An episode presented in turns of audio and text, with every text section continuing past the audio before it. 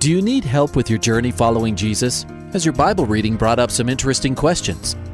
Um, I, I, I need a prayer request. Is I've heard um, pastors talk about you can't get to heaven just with good deeds. I was just wondering what you guys think. Is, the, is there a correlation between the seventh trumpet and Revelations as the last trumpet, or is he talking about some other trumpet? Finally, a place to get answers. We're ready to take your prayer request and answer your Bible questions. Call in at 303 690 3000. Let's join Calvary Live right now. Good afternoon. Welcome to Calvary Live. This is Pastor Nick Cady from Whitefields Community Church in Longmont, Colorado. I'm here with you today taking your calls and texts live on the air. This is the show where you can call in with your questions about the Bible or anything going on in your life that you'd like to get a biblical perspective on. Every day for Calvary Live, every weekday, we have pastors standing by to take your calls to answer your text messages and to respond to those questions you have about life and faith and what it looks like to walk with Jesus here in the 21st century. So give us your uh, give us a call. We'd love to hear from you. We'd love to pray for you. So the number to call is 303 690 3000. That's 303 690 3000 for your Bible questions and your prayer requests. You can also text us at 720 336 0897. That's 720 336 0897. We want to welcome those of you who are listening in Colorado and Wyoming on Grace FM. Welcome to the program. So glad to have you with us. You are listening live today. Today is September 22nd, it's a Friday. And uh, we also want to welcome those of you who are listening on the East Coast on Hope FM in, uh, in Pennsylvania, New Jersey, and Maryland, as well as those who are listening on Truth FM in Tennessee and parts of North Carolina and Kentucky. We also want to welcome those who have joined us recently on the Victory Radio Network. Victory has stations all over the United States. Um, I had previously thought that their stations were only basically in the, the southern states, so from like Amarillo to Florida. Or I'm sorry, Freedom Radio FM is, is the name of that that network of stations. Um, but now I, I, looked at their website and they have stations all over the place. I, I, saw some in Wyoming, some in other states as well. So if you're listening on the Freedom Radio Network, we are so glad to have you with us. Give us a call. We want to hear from you. And it's always exciting when we get somebody calling in from, from somewhere where we uh, haven't had a caller from before. So give us a call 303 690 3000. That's 303 690 3000. Or you can text us at 720 336 0897. That's 720 336 0897 for the text line. Um, we want to just let those of you know who are listening on the East Coast and the area around Tennessee and on uh, Freedom Radio that you are hearing this program on a one week delay. So, those of you on Grace FM, you're hearing the show live, but those on our sister stations, you are hearing the show on a one week delay. But we just want you to be aware of that. But we, we definitely don't want it to hinder you from calling in. So, definitely give us a call. In fact, I like to encourage those who are listening on the delay that you you have a unique opportunity there listening on delay and that is that you know that if you call in if you call in with your question about the bible or your prayer request that you actually have a cool opportunity where you can then tell a friend tell a family member hey i'm going to be on such and such a station at this time next week and you know exactly when you'll be on and you can encourage other people to tune in and maybe as they hear your question being asked and answered, they're going to not only grow from that, but they're also going to discover the station that you listen on, right? So they, that might become a preset in their car, or uh, it might be a, a, a station that they begin to listen to at work. And who knows what God might do in their life as they begin to tune in and do that. So make sure to spread the word, no matter uh, who you are, where you're listening, about Calvary Live, this show every weekday with pastors ready to answer your questions.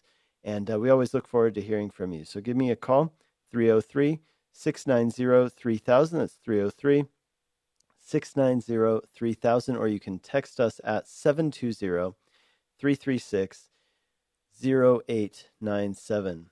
Uh, we also want to give a big hello to everyone who tunes in online and listens online. I see it today. We have listeners on the West Coast. We have listeners uh, down on the Gulf Coast as well as the East Coast, and we also have some listeners in um, in Europe. So welcome to those of you who are tuning in online. If you don't yet have the Grace FM mobile app on your device. Definitely encourage you to do that. Um, you can get it for free for your phone and for your tablet.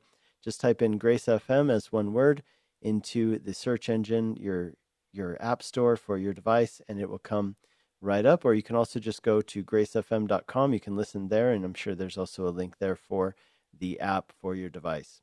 So, uh, big hello to everyone who tunes in online. I know we also we have uh, regular listeners who who tune in um, online uh, over the app and and over the website. So, welcome to all of you who are tuning in today. Just a few words about myself in case you don't know me. My name is Pastor Nick Cady. I'm the pastor of Whitefields Community Church, which is located in Longmont, Colorado. And uh, let's see, I have been here at this church now for nine years. I've been the pastor of this church. Uh, prior to that, I was a missionary in Hungary for 10 years. And, um, and so I have some experience over in Europe. I have uh, now nine years of experience here in Colorado. I grew up here in Colorado. So coming back here to pastor in Longmont was kind of like coming home, although I didn't grow up in Longmont. I grew up in Denver. Um, but it's good to be back in Colorado. Love being here and love raising my family here. Love what God's doing at our church, Whitefields Community Church here in Longmont. If you're looking for a place to worship this Sunday, I'd love it if you'd come and visit us and study God's Word with us. We're currently in a series um, through First Corinthians called Grace and Truth. And in this study, what we're doing is we are going verse by verse, chapter by chapter through the book of First Corinthians. And man, it is a practical book, one of the most practical books in the entire Bible, really. And one of the things that I've been impressed with about uh, studying First Corinthians is just how how relevant it is to our modern time. Uh, this coming Sunday, we're going to be looking at chapter seven. Now we looked at part of chapter seven in a previous study. This week we're going to be looking at the latter half of chapter seven. And you know what it really deals with more than anything is the topic of discontentment. And you know, if you look at studies, they'll show you that discontentment is a is a really big issue in fact, a recent study showed, uh, taken in 2020, June of 2020, showed that people in the United States are more discontent and more unhappy than they have been in the past 50 years of polling data. And so they showed that uh, only 14% of Americans say that they are happy or content with their lives. And that's really interesting. You know, I think uh, another thing I came across is that um, in the psychology world, they talk about this, uh, what they call grass is greener syndrome, which you can understand what that means. It's the concept that the grass is always greener somewhere else, right? Somewhere other than where you are, and where and someone else has got it better than you do, and this causes people to be discontent. There can be this this not healthy sense of discontentment that goes with that. And the reason why even psychologists who, who are not coming at it from a Christian perspective say that this is really detrimental is because what happens with this is that you, no matter how much stuff you get, no matter how much you attain, no matter uh, you know what you achieve in your life, there will always be somebody who whose grass is a little bit greener than yours. And so it's a it's a vain attempt to be fulfilled. And so Paul deals with that actually in 1 Corinthians chapter 7, specifically in the realm of marriage, but it, it's not just related to marriage he's speaking there in chapter 7 of First Corinthians to people who are married, to people who are, are married to an unbeliever, and then he speaks to people who are single. So, kind of three groups of people there. And he says, you know, to, he essentially says to all of them, stop waiting for your life to be different, your circumstances to change. Rather, serve the Lord where you are right now. Plow the field where God has placed you. You know, bloom where God has planted you. Now, that isn't to say that you can't ever desire something different, that you can't work for something else and, and try to better yourself or try to better your situation. I think that we oftentimes should, right? But it does mean this that we are able to say with the Apostle Paul, I am who I am by the grace of God. And I would take it one step further and say, I am where I am in life by the grace of God. That no matter what you're facing, God has something that He wants to teach you through it, a way that He wants to use you in that situation, a way that He wants to use that situation in your life to grow you. And really, faith, right, means saying, God, I'm going to choose to believe in this situation that you are sovereign and you have me here for a purpose. That purpose might be for my own good, it might be for your glory, God, it might be for the good of others.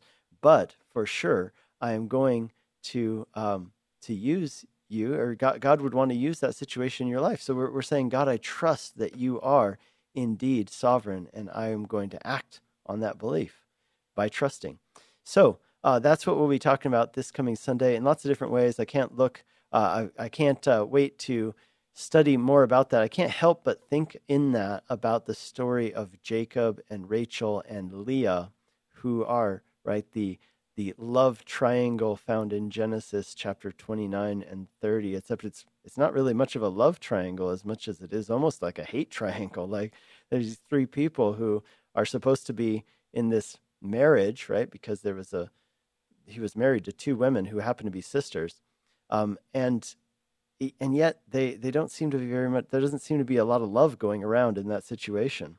I'll tell you more about that but we still have all open lines and i just want to make sure that you know the numbers to call. The number to call is 303-690-3000 that's 303-690-3000 give me a call with your prayer requests with your uh, questions about the bible and your questions about life and what the bible has to say about it. 303 690 3000 or text me 720 336 0897. Once again, that text line is 720 336 0897. Now, I'm, I'm your host here every Friday on Calvary Live, but for the past three Fridays, I have been away. And the reason I was away for the first of those was I was in England. I just got uh, my master's degree. I actually got the degree. I graduated in 2020, but of course, with everything going on with uh, the pandemic, the graduation ceremony was canceled or postponed rather, and it was postponed until uh, early September of this year. So I got to go to England with my family, and uh, it was it was wild, you know, traveling uh, internationally at a time like this with um, with all the regulations. But we did it. You know, we took my wife and my kids and. Uh, we went to the ceremony, then we went and visited some friends and missionaries in France, and then we came back, and I was going to be with everybody last, or I guess two weeks ago, but we ended up missing our flight because of some complications with the COVID test that we had to take, and uh, it, was, it was just um, the regulations were, you know, we, we weren't sure on them, and we ended up missing uh, getting a test for our smallest one, so we missed a flight. And then last week on Friday, I was in Colorado Springs at Rocky Mountain Calvary with a group called Expositors Collective. Expositors Collective is a group that exists to help raise up the next generation of Christ centered Bible teachers and preachers. And so we do seminars. Now, with the pandemic, we hadn't done one in quite a while. Uh, we had done some online things and we do a podcast, but this was our first in person event since then. We are glad to have it here in Colorado. We do them all over the country. And uh, we were able to be down there with Pastor Eric in uh, Colorado Springs at Rocky Mountain Calvary, and man, they were so awesome. It, it's such a great church and so welcoming uh, to us as uh, presenters down there. So, if any of you are in Colorado Springs, definitely encourage you to check out um, Rocky Mountain Calvary and Pastor Eric Cartier. So, they were our hosts for the Expositors Collective Training Weekend. We had uh, nearly a hundred young people. It was it was uh, around seventy total who ended up coming, and then many online.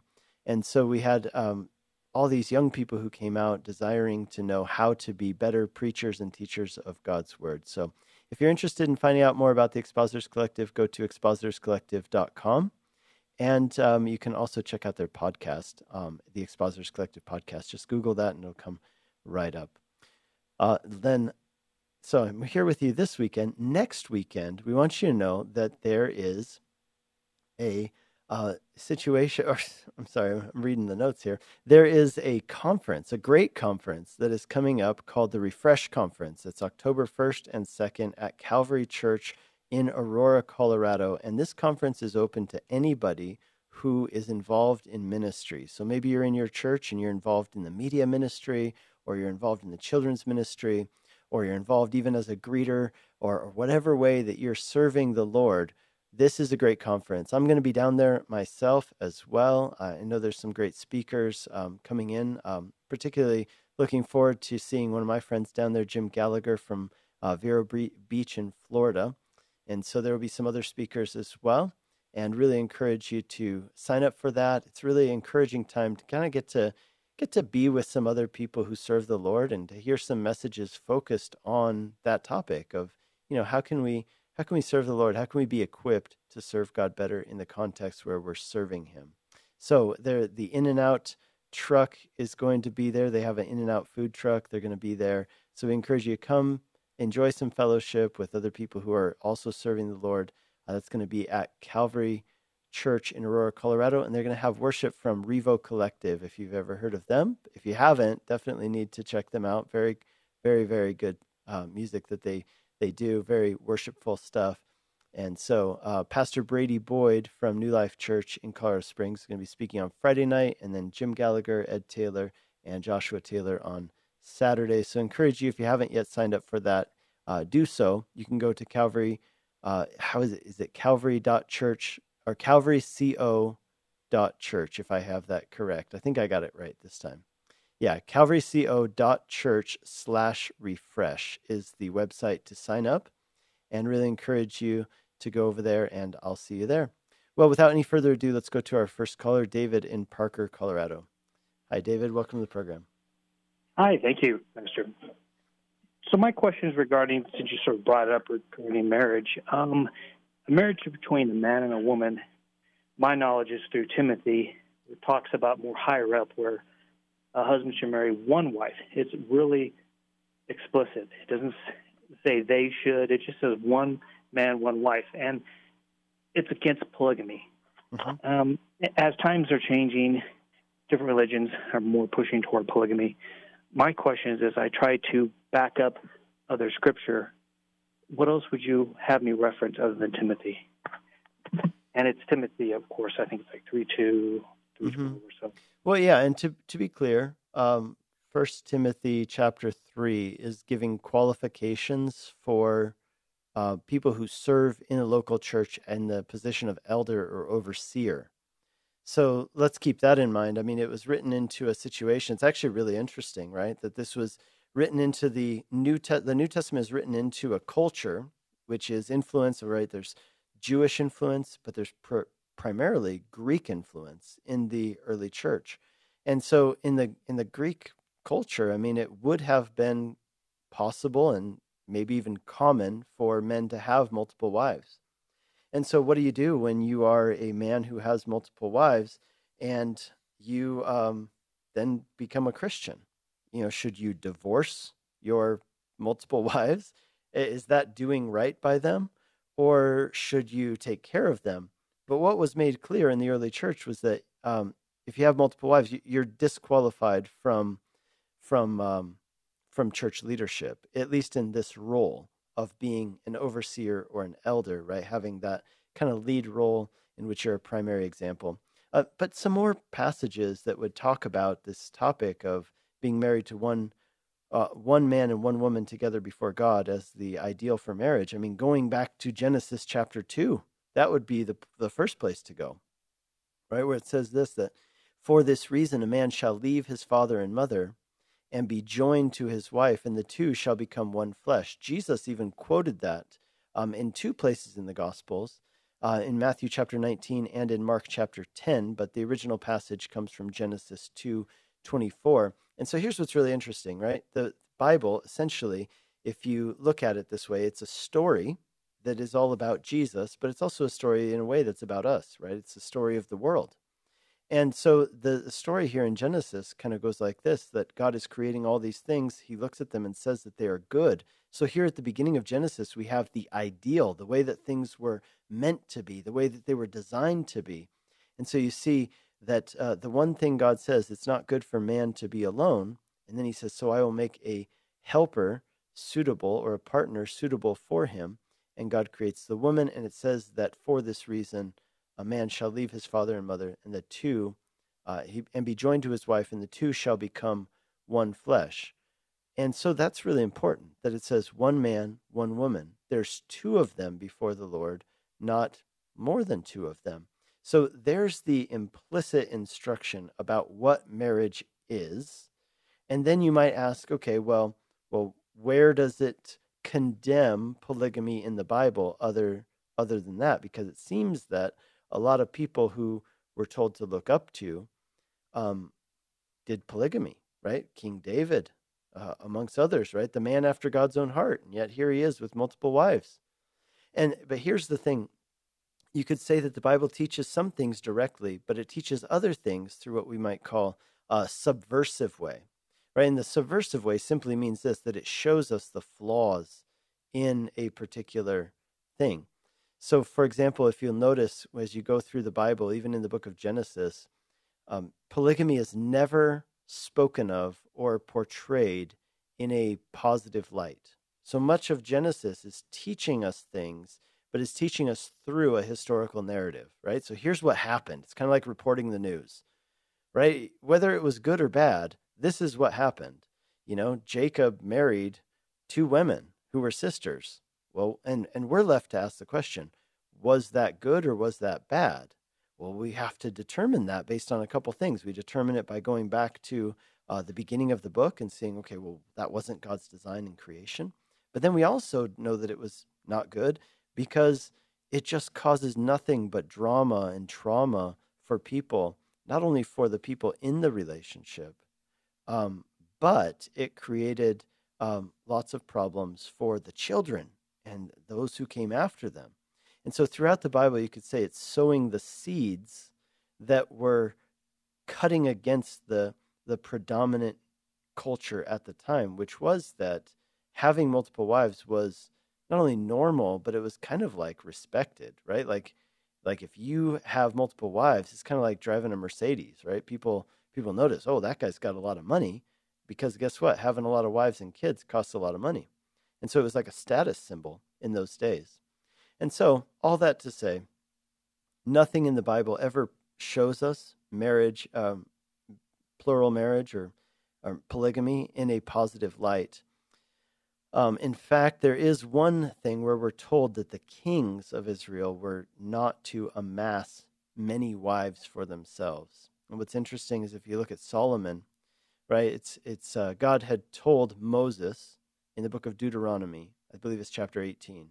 He tells Moses, um, when you have a king someday in the future, make sure that your kings do not amass a lot of gold. I'm sorry, it's Deuteronomy 17. Make sure that your kings do not amass a lot of gold, that they do not amass a lot of horses, and that they do not amass a lot of wives. And it's almost like King Solomon went down that and took it like it was a checklist of all the things that he could do right? And so, oh, wives, yeah, yeah. yeah. So, wealth, yeah, and yeah, and and it caused nothing but problems for him. So I would say that those are those are the things we see. The other thing we see is that remember, marriage is a picture of God and the church, and God only has one bride, right? He doesn't have like a whole bunch of brides. He has one bride, and so um, anytime you're going away from that, you are ending up with a model that is an aberration of God's design for marriage. Okay. Wow, thank you very much. I, I didn't think about Genesis. That's that's great because that's something I think about a lot as as I hear on the radio and things are changing. I'm always looking for someday when somebody asks me that question, I can back it up with scripture. Yeah, it's a good question, and I know that you know part of the issue right now is it's it's a redefinition of marriage that's going on in our our society. Um, I would just encourage Christians, you know, who are really worried about the redefinition of marriage in our society to um, understand that this is not the first time that marriage has um, been defined by people who are not coming at it from a biblical worldview. And what I mean by that is this that if you look at the world in the time of Jesus and the time of the apostles, right, during the first century when, when the early church and the, the Christianity was spreading throughout the world, you know, of course, in Israel, they had kind of a biblical worldview of you know who God is, what marriage is, etc. But if you went into the greater Greco-Roman world, they didn't have that, right? And so um, they had marriage, but there was a lot of weird stuff that went along with it too, because they didn't have that biblical framework. And so I just encourage Christians to see this that it was in a society that was devoid of biblical, I guess, uh, foundation in which Christianity came in and turned the whole world upside down, changed everything, the greatest revival, right? Like spread throughout the world and changed the world. It happened in a society that didn't have a biblical foundation. And so sometimes people will be really worried and they'll say, you know, we're losing our biblical foundation. I, I would just encourage us to say, with faith, you know what? We're becoming a lot like the world in the time of the book of Acts. And that means that, like Jesus said, lift up your eyes and see that the fields are ripe for the harvest. You know, who will go? You know, God would send us and he'll say, pray for workers to go into the harvest field because the harvest is ripe. Absolutely. And that's what I want as years ago, you know, as a Christian, you realize your purpose. It was like, what's your purpose now? You, you you're saved. And your purpose is to spread the news, to spread the great news, to spread the hope, to spread the love of God. And and I, I want to have those common questions we all have to that individual who's not a Christian to think they're the only ones that ever thought of it. I want to have that answer ready for them, but I want to also back up with Scripture too. I might not have obviously my Bible with me wherever I go. Mm. Yeah, yeah, amen. And I, let me pray for you in that. Um, but I would just also encourage our listeners out there. You know, as we see the world changing and we see culture changing, let's remember that uh, God's given us His Spirit and He's given us His mission, and and on the one hand, yes, we do bemoan the fact that perhaps, um, you know, our society has lost some of its biblical foundations. But on the other hand, we're not trying to reform society. We're trying to bring the good news of salvation to individual men and women.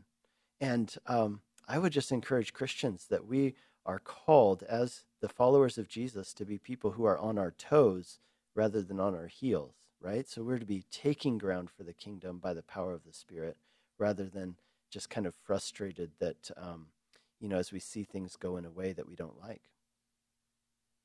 Well, let, let me say that reminds me of Chuck Smith when he, in the '60s, he was um, he was inviting hippies because the hippies weren't invited to hear the Lord because back then churches you had to dress up, you had to have a family and a wife, you had to look a certain way and play a certain role, and he had the calling. He said, you know, God, Jesus doesn't accept the rich. He wants the poor. He wants the broken. He wants the outcasts. He wants those who feel lost. He wants those who don't feel love. You know, it's a great philosophy. Amen. It's a great I was mission. Just, I would just challenge us to ask that next question, which is, who are those people today? Right? Who are the, who's the hippie generation that God wants us to reach out to? Because you know, when Chuck was doing that, there were a lot of people who pushed back and said that he was compromising, that he was being too soft on sin, and that he was doing things like that. And he said, No, no, no. I want to welcome these people in so that they can hear the good news and be saved. And the rest is history, right? The last great American revival took place at that time. And I would say that was the last great American revival. What's the next great American revival? I want to be part of that. I want to know who the hippies are that God wants me to welcome in. All right. Well, let me pray for you, David. Then we've got to go to break. So, Heavenly Father, I pray for us and I pray for David. Lord, help us to be ready and equipped to give an answer for the hope that we have. Help us to be people who are confident because we have your spirit and we have your gospel message. Lord, we have the promise that you um, will establish your church and the gates of hell will never overcome it. So, Lord, may we live as those who fight from a position of victory and may we be on our toes, not on our heels, as the people of God in the world today. Lord, bless David. Bless those of us who have uh, the truth of the gospel and the Holy Spirit inside of us to be used by you in Jesus' name. Amen. Hey, we are going to our mid show two minute break. We'll be right back in two minutes' time.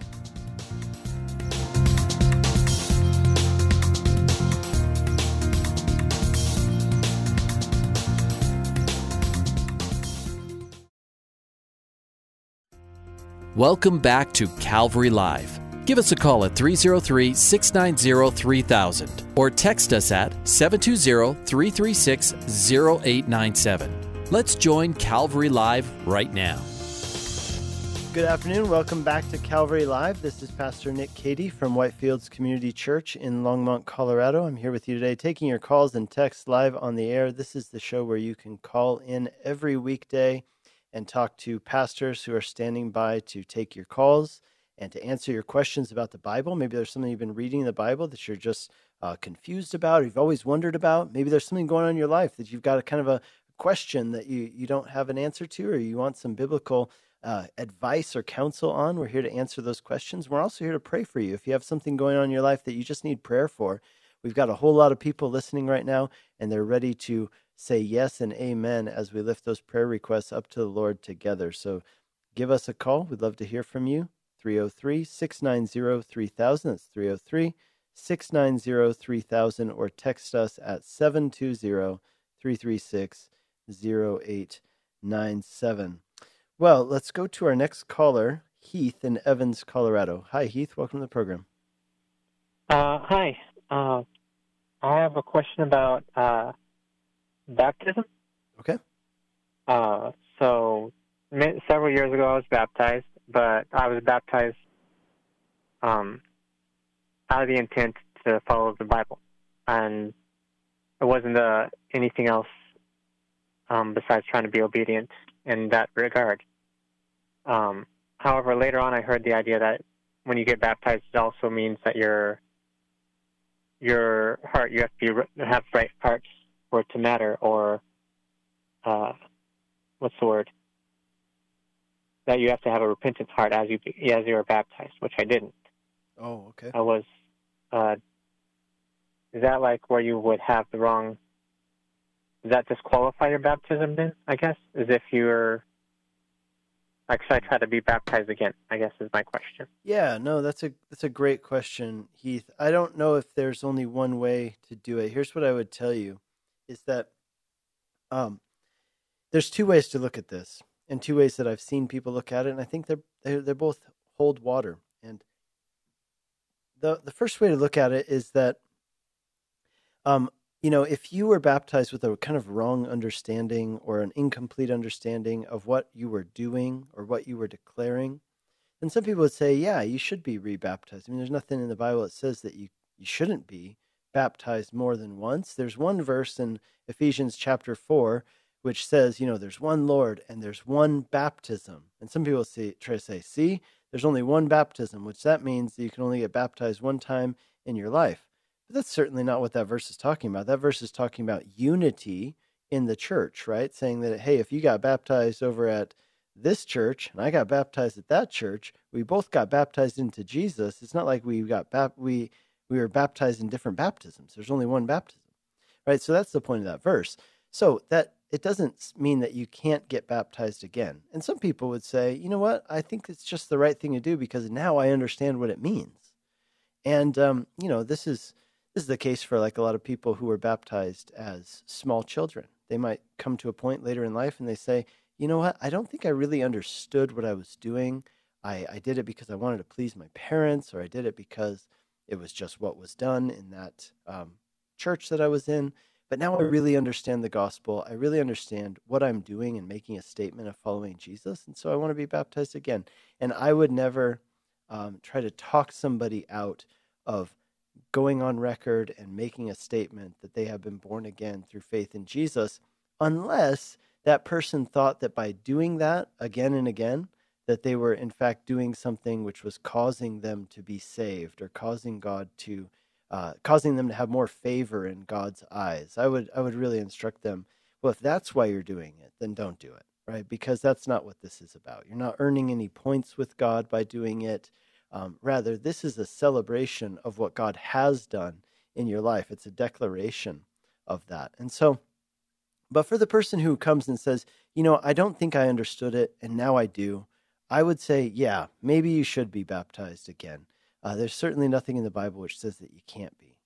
Um, the other way of looking at it is the person who says, I had a flawed or incomplete understanding of baptism in the, the previous time I was baptized, but now I understand it. And so now I am essentially my I'm activating or or validating, that's probably a better way to put it, uh, validating my baptism.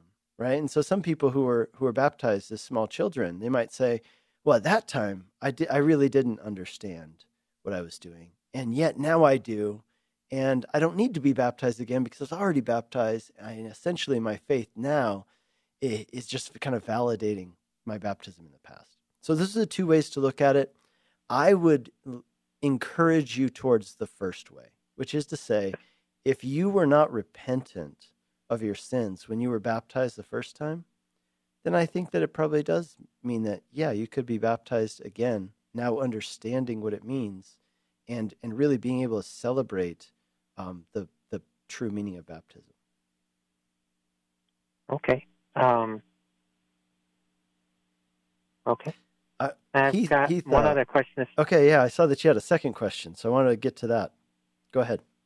Um, one of the other things, and there's a verse in the Bible that if you're not filled with the Holy Spirit, you're not a true Christian, or didn't say true Christian, but it was you weren't really one of Jesus's, I guess. Yeah, it's in Um, Romans. It's in the uh, book of Romans, chapter eight. It says, "If anyone does not have the Spirit, they do not belong to Jesus." So my question is, is unless you're like, you know, you have, you're healing people or you're prophesying, how do you know you have the Holy Spirit? Well, here I'll tell you this: that healing people and prophesying are not um, the the indicators of having the Holy Spirit. You know what the fruit, right, which is the indication. What's the fruit of the Holy Spirit? Love, which is manifest in joy, peace, patience, kindness, goodness, gentleness, and self-control. Right? Those are the fruits of the Spirit, according to Galatians chapter five. Um, now, those other things are gifts of the Spirit. But here's an interesting verse I'm going to give you, and then I'll then I'll answer your question directly.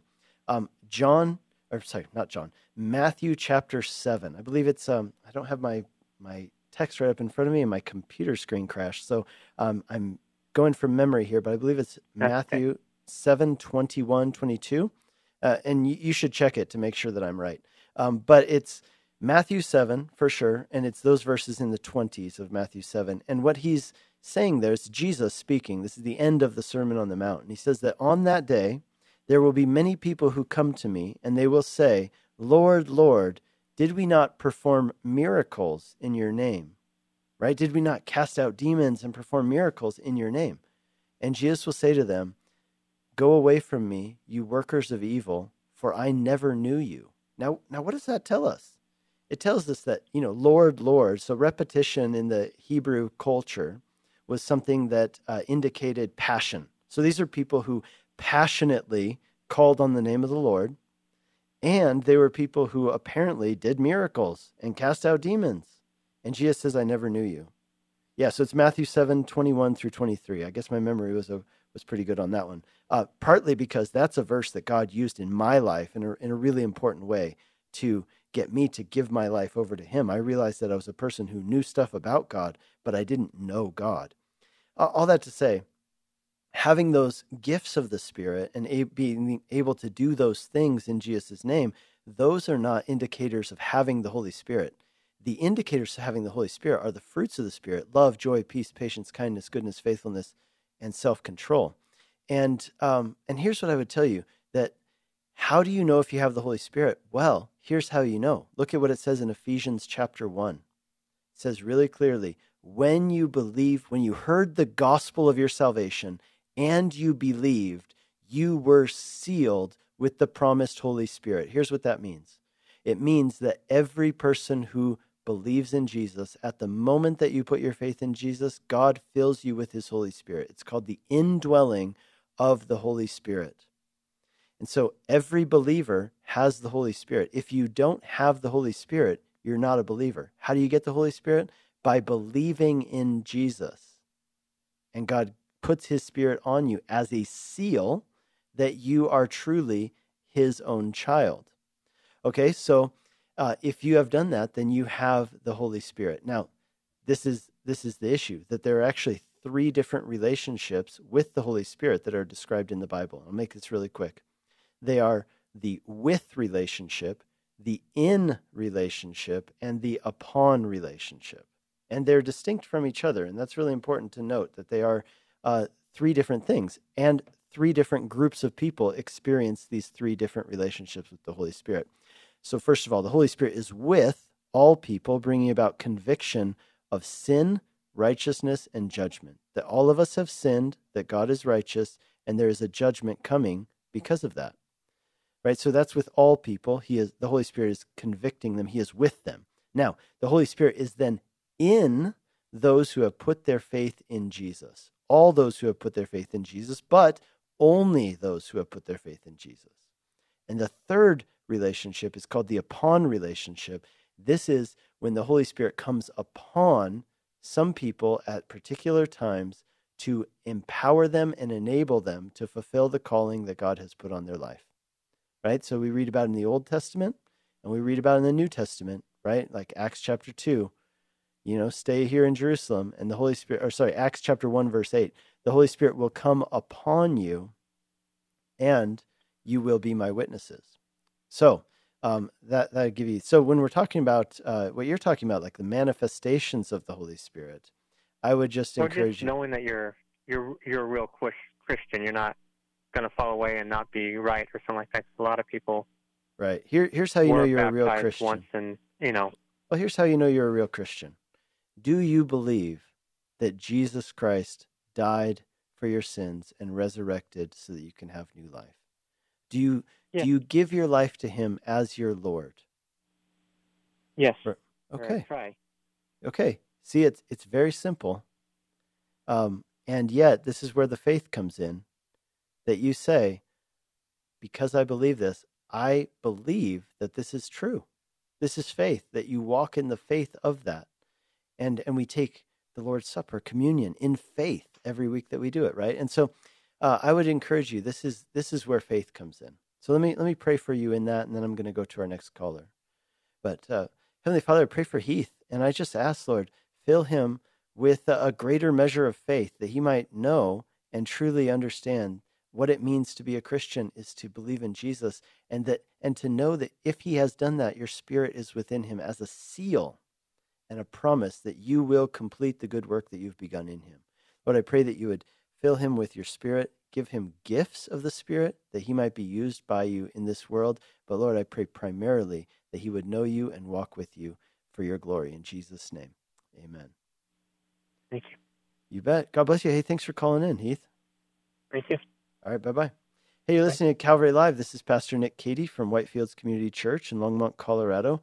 Um, the number to call with your Bible questions and your prayer requests. We've got one open line. The number to call 303 690 3000. That's 303 690 3000. Or you can text us at 720 336 0897. Let's go to our next caller, Rob in Longmont, Colorado. Hi, Rob. Welcome to the program. Hey, Pastor Nick. How are you?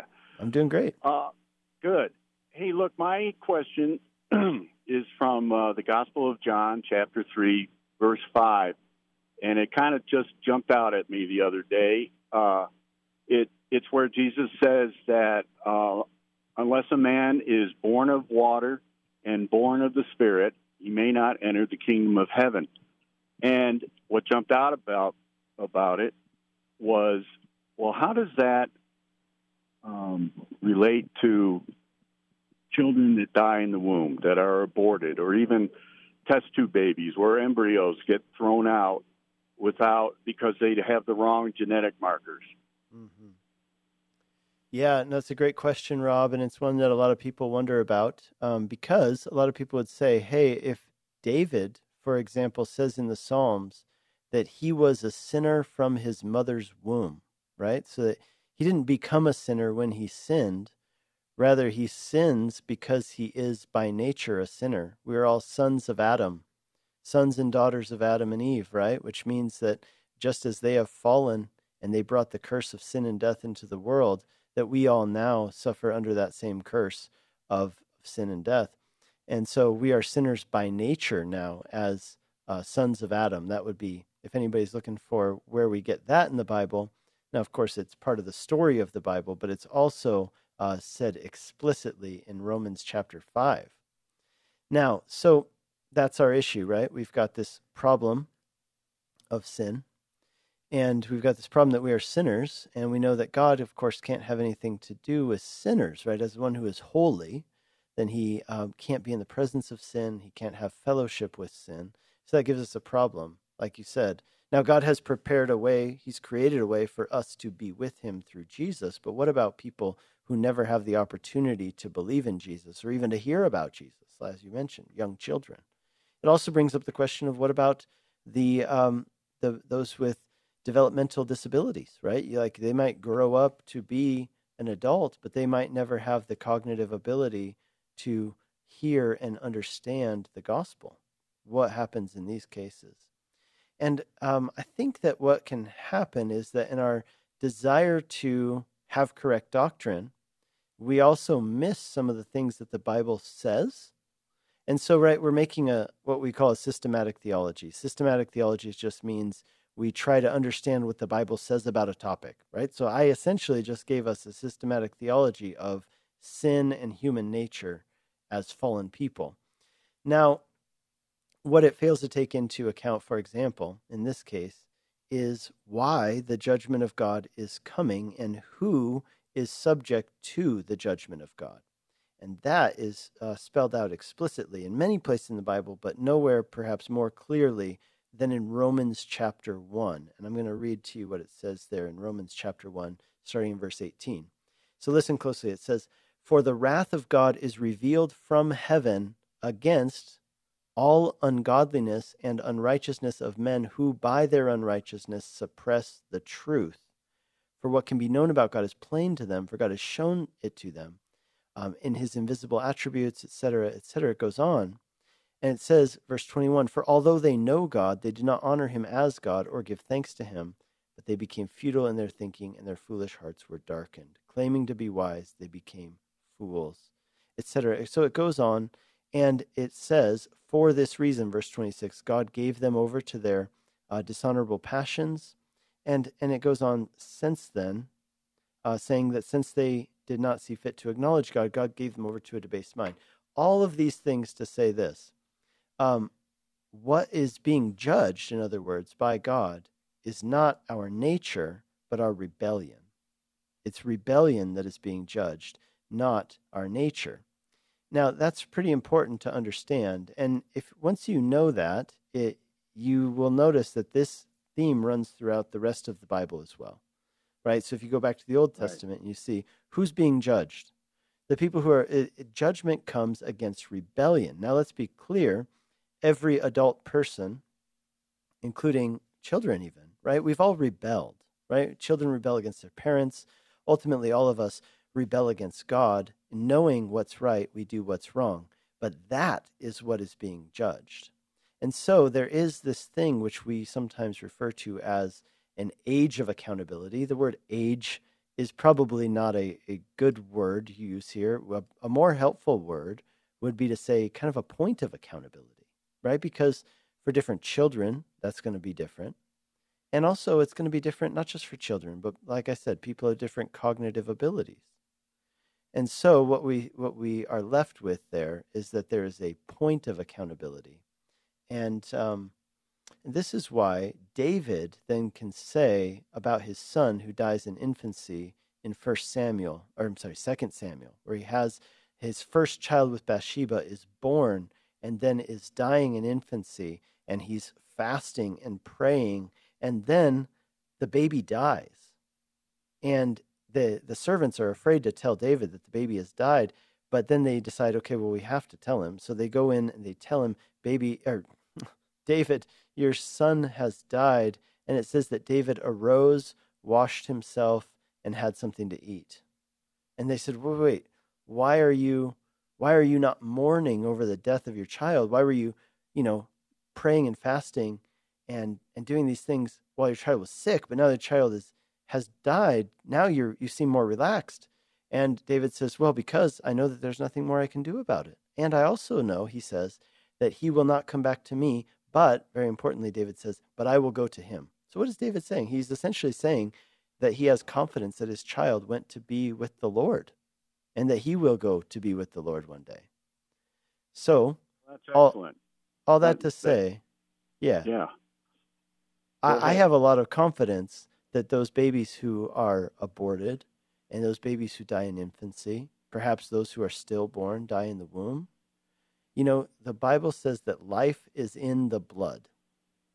And so if life is in the blood, then that tells us that, um, well, it tells us that when, once there's a heartbeat, right? We have this law in Texas that's very, uh, it's being protested very harshly, but that law does come from a biblical backing, which is that life is in the blood. So at the point where a heartbeat can be detected, um, at least then, right? If not at conception, many of us would say, and I would say too, life begins at conception, but for sure, life begins um, when there's a heartbeat, right? When there's blood, life is in the blood. So, all that to say uh, that these are human souls, right? So, um, what happens to them? I, I have a lot of confidence that God has mercy for them and that judgment belongs to those who have rebelled and those which is again all of us um, but there's a difference right. between sinful nature and rebellion well no that's excellent and i really appreciate it because you know in my gut i always thought well there's innocence that god you know uh, you know he's not going to condemn the innocent but having hearing it like that yeah i can explain that to anybody that's a that's great i really appreciate it and i'm glad i got it uh, squared away because boy i don't know sometimes you get a thought in your mind and it just plays with you mm-hmm. and you know it's god's nature right he's going to always have mercy and grace for the innocent so thank you.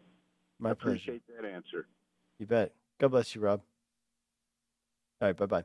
Hey, listening to Calvary Live. This is Pastor Nick Cady from Whitefields Community Church in Longmont, Colorado, taking your calls and texts live on the air. We've got full lines still. Let's go to our next caller, Jay in Parker, Colorado. Hi, Jay. Welcome to the program. Hi, thanks for taking my call. That last uh, caller just said uh, grace and uh, I can't remember the other word for the innocent, and boy, that hits home.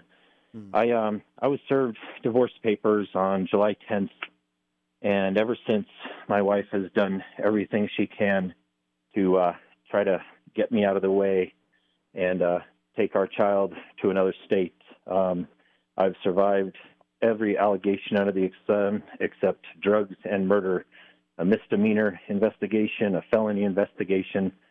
Um, this just doesn't make sense to me. Um, you know, I, I've I've said I would like to go to counseling, and we're both going to the same biblical pastor for counseling, and um, he's tried to get us together, and she's flat out said no. Um, I'm having a just a hard time realizing that you know God is so far allowing this to happen. Um, you know, and she unfortunately is enduring the, the pain and destruction um, in her life for you know this sin. But um, you know, I want I want prayer from everybody out there that maybe somehow we will reconcile this. I mean, it wasn't much of an argument that we got into. We actually got into an argument about marriage counseling of all things um, back in May. But um, you know, the other thing I have a concern with is if she ever did want to come back, how on earth can I trust her? Um, literally, with police coming to my door every single week trying to get me arrested, whether I'm innocent or guilty. Um, you know, just I'm scared, um, but I, I, I don't want to see this. We have a little child uh, in the middle of this. Yeah, yeah, that that that makes it much more difficult. You know, I, I would point you guys to First Corinthians seven. Of course, you you know you can tell her that she shouldn't uh, be separated, that she should seek reconciliation, but but that doesn't mean she's going to. And there is a, a part in there that says that you know if your spouse in like abandons you or leaves you, that um, you're no longer bound. But here's the here's the thing: is you've got the child there in the midst of it uh, and wanting to take to another state. So let's pray for you and let's pray for her. Heavenly Father, we pray for our brother and we pray for his wife. We pray for their child, Lord. What a tragic situation this is. Lord, I pray that uh, there would be justice rather than injustice in this situation.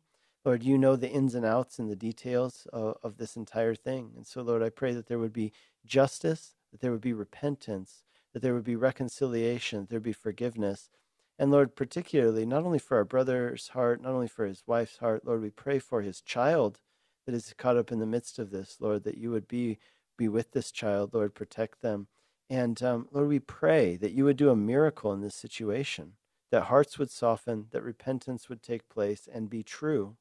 And Lord, that, um, that you would bring about reconciliation in the midst of this. And we pray for Jay, and as he goes through this, Lord, you give him a lot of endurance, and you give him faith and confidence in you. And we pray this in Jesus' name. Amen. Amen. Thank you so much. I needed that. You bet, Jay. Thanks for calling in. Take care. All right. Bye bye. Hey, listening to Calvary Live. We've got time for one more question. Let's go to Larry in Denver, Colorado. Hi, Larry. Welcome to the program. Thank you. Um, my question is this: I think it was on the Sermon in the Mount when Jesus told some guys, you know, but I never knew you, and they tried to justify. Told some works that they had done, and he said, "Yeah, but I never knew you'd Get out of here." And so, what I'm wondering is, I don't know. I'm I'm scared that Jesus doesn't know me. I mean, I feel like I know him. I've given my life to him and pray every day, and I take him as my um, Lord and Savior. But I'm not sure that he knows me. Is there any way I can get assurance that he actually knows me? Well, I, I know that he knows you, and and here's here's how. Listen, it, it can't be that you know him, but he doesn't know you, right? So when Jesus told those guys, "I never knew you," what he meant with them to them was, "Hey, you guys know stuff about me, but we don't have a relationship." And so, Larry, I would just encourage you that um, to those who seek him, he will by no means cast you out, right? So if you draw near to God, he will draw near to you. That's the promise that we have in God's word. And so, Larry, I would encourage you draw near to the Lord, but I would also encourage you in this that this is where faith comes in, right? Right? Faith comes in in saying this, I know that this is true even if I don't feel that it's true. I know it's true because I stand on the foundation, the sure foundation of God's word that says it's true. So the word of God says that Jesus Christ loves me, died for me, and that if I confess my sins, if I declare him as Lord of my life, if I surrender my life to him in faith in what he accomplished for me in his life, death, and resurrection, then whether I feel it or not, I can be 100% confident that truly I have been saved, that I know him and he knows me. Right? And then you go beyond there and you say, because that's true, now I get to cultivate this relationship. Now I get to get to know him even better through his word, through prayer, through through worship and fellowship and hearing his word taught and those things. So Larry, I just I would give you confidence. You know, I, I like to put it this way. There are some times when there are people who need to be um, let's say they are overly and wrongly confident when they shouldn't be confident. But I would say there are other people who don't have confidence even though they should. And I would say that it sounds to me like you fall into that second category. Uh, so I would encourage you to have a lot of confidence in the Lord. I have to let you go. Hey, you've been listening to Calvary Live. My name's Nick Cady, pastor of Whitefields Community Church in Longmont, Colorado. Come join us this Sunday. We'd love to have you. Look us up online, whitefieldschurch.com. That's whitefieldschurch.com. I'll be with you again next week. You've been listening to Calvary Live. Tune in next time for prayer and God's Word.